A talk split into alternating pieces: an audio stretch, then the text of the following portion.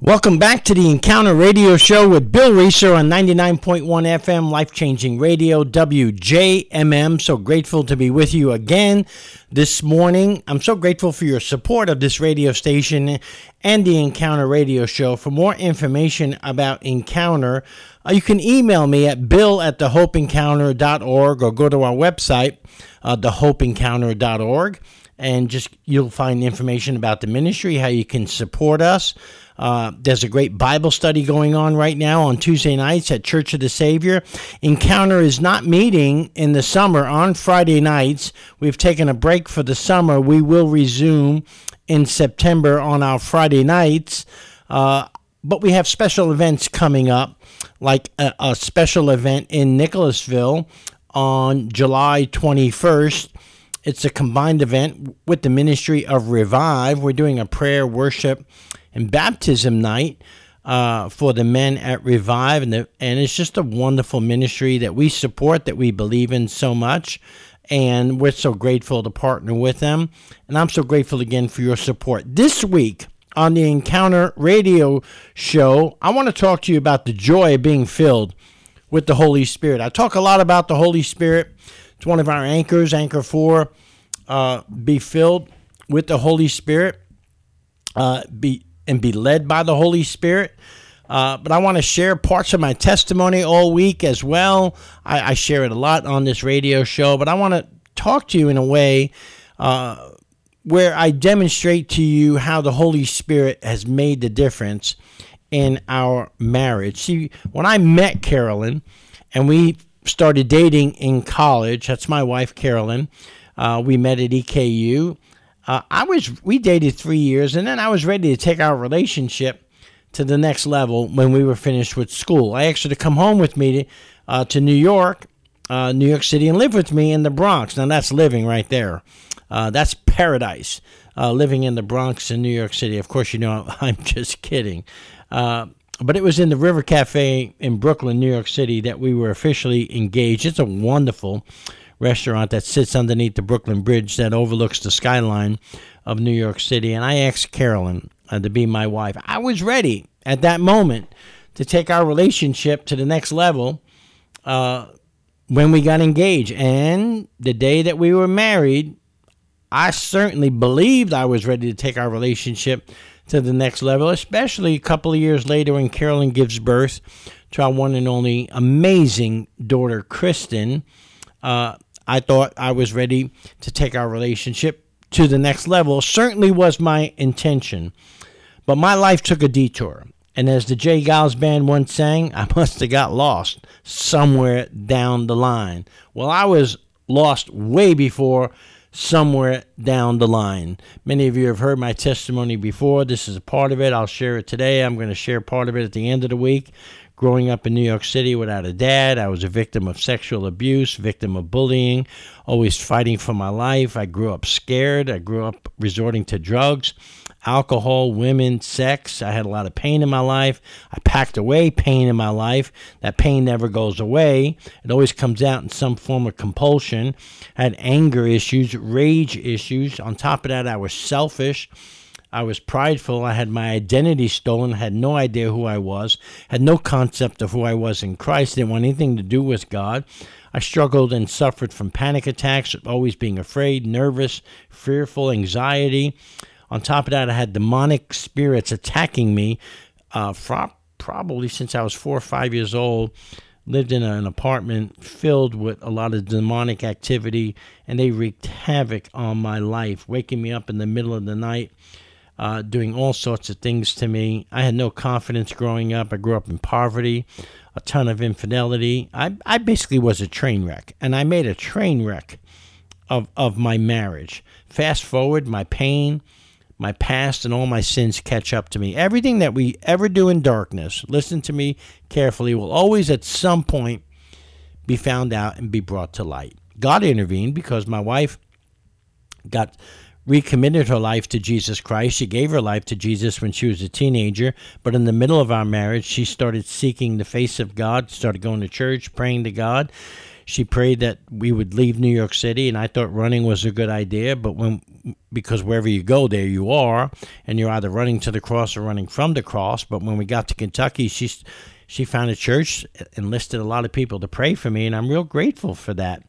And when God got involved, things came to a head, and she found out about a basic 7-8 year lifestyle of me having the most hideous and sick affairs, marital affairs, with other women, and it was just sickening. And but that's who I was. I was living a double life, and it was killing me. I had no idea who I was, and I wasn't faithful. I had no capacity to be faithful, and I had no capacity to love Carolyn, even though I made a commitment to take our relationship to the next level.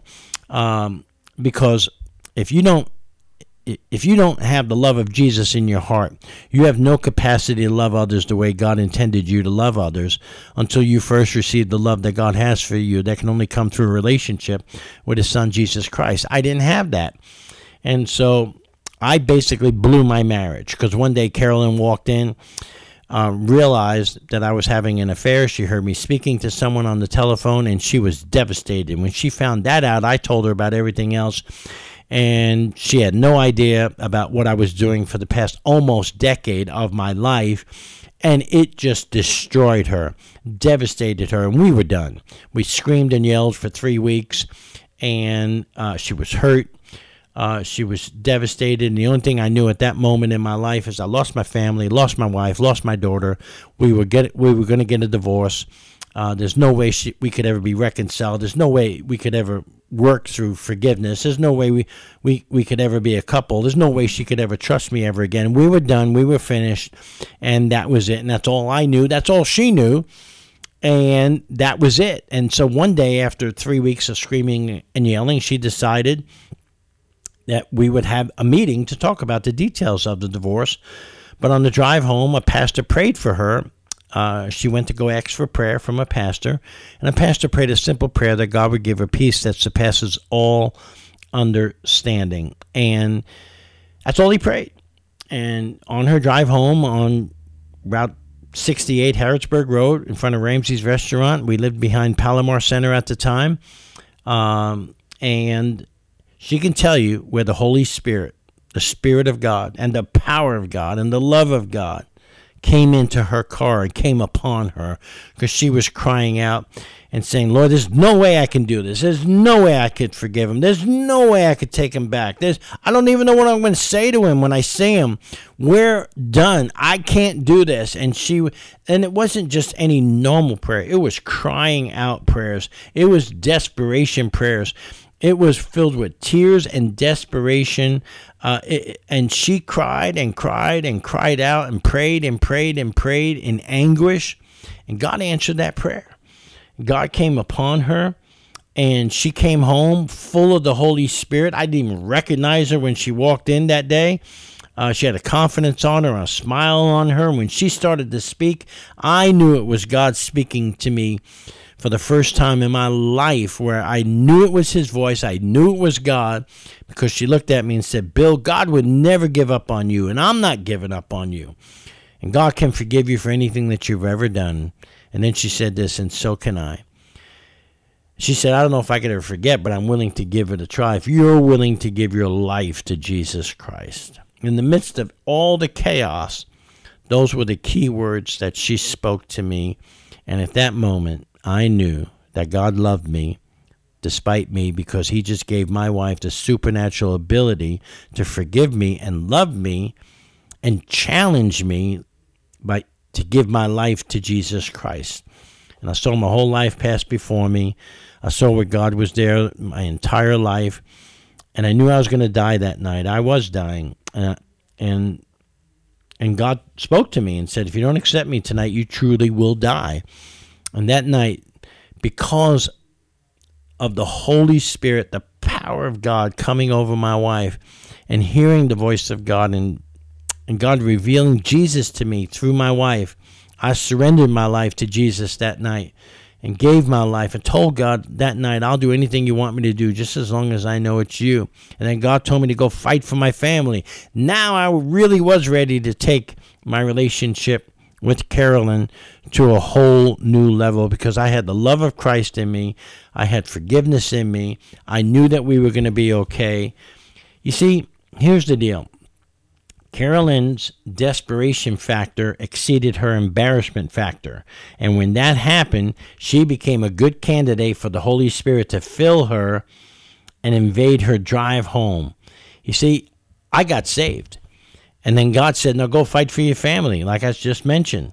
And I knew from the beginning, and Carolyn knew from the beginning, that just a normal relationship with Jesus, going to church on the weekend, doing a Bible study, reading the Word of God, which are all good things, it just wasn't enough to sustain the life that God had called me to.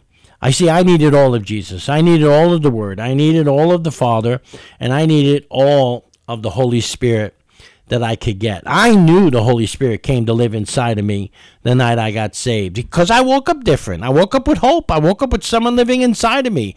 I woke up changed and full of an expectant faith. I woke up forgiven. I woke up a child of the King. I woke up saved, alive, and on the Lord's side. I woke up a new creation in Christ. I woke up born again. I woke up with hope. I woke up changed, and the next morning I looked at my wife and I said, it's going to be okay. She had no idea that I made this decision, but I told her, I'm running with God. I'm going with God. I knew I wasn't going to turn back. I didn't know how to live this life. I didn't know what the Bible said. I never read the Bible. I didn't know what a man of integrity would look like, but I knew I wasn't going back to my sinful life. I knew that I was never going to live that life ever again. I knew God was going to break every chain, every yoke of bondage in my life, and I knew he was going to restore my marriage.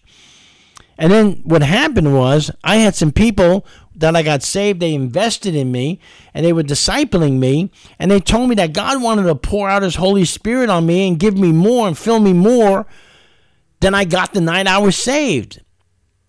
And I didn't really understand it at the time. I didn't realize that you can get filled again and again and again, and there's another measure of the Holy Spirit that God wants to give to you beyond that moment of salvation where the Holy Spirit gets deposited in you. And I remember telling them, didn't I get the Holy Spirit? They said, but yeah, don't you want more love, more power, more wisdom, gifts of the Holy Spirit? Don't you want more of God? And it wasn't like I was proficient in the scriptures and understood them all, but everything they were telling me, they backed up with scripture. And they showed me in the New Testament, the book of Acts, they showed me the teaching to the Apostle Paul. They showed me what Jesus said about it. And they laid hands on me and prayed that I would get filled with the Holy Spirit. Well, guess what happened? I got filled with the Holy Spirit again. And for the first time in my new walk with the Lord, I experienced something I wasn't prepared for that literally blindsided me in such a beautiful yet powerful way. Carolyn came home that night, and I couldn't wait to tell her the good news. She came home and I said, look, I can pray in the Spirit. I'm filled with the Spirit. I don't know. I'm not sure what happened to me, but I have more joy, more Jesus, more of the Holy Spirit, more power. And friend, I just love better. I can see things differently. See, we made it as a couple because we both needed more of God and less of us to survive. And next year, Lord willing, we're going to be celebrating on April 28, 40 years of marriage. And I'm just so blessed to be married to an amazing woman of God in Carolyn Reeser. I'm so grateful that you've tuned in to the Encounter Radio Show. I hope you'll tune in tomorrow for the rest of the story as I talk about the power of the Holy Spirit and how it changes our lives and how we need it and how we need to be filled again and again and again. Thank you again for listening to the Encounter Radio Show with Bill Reeser.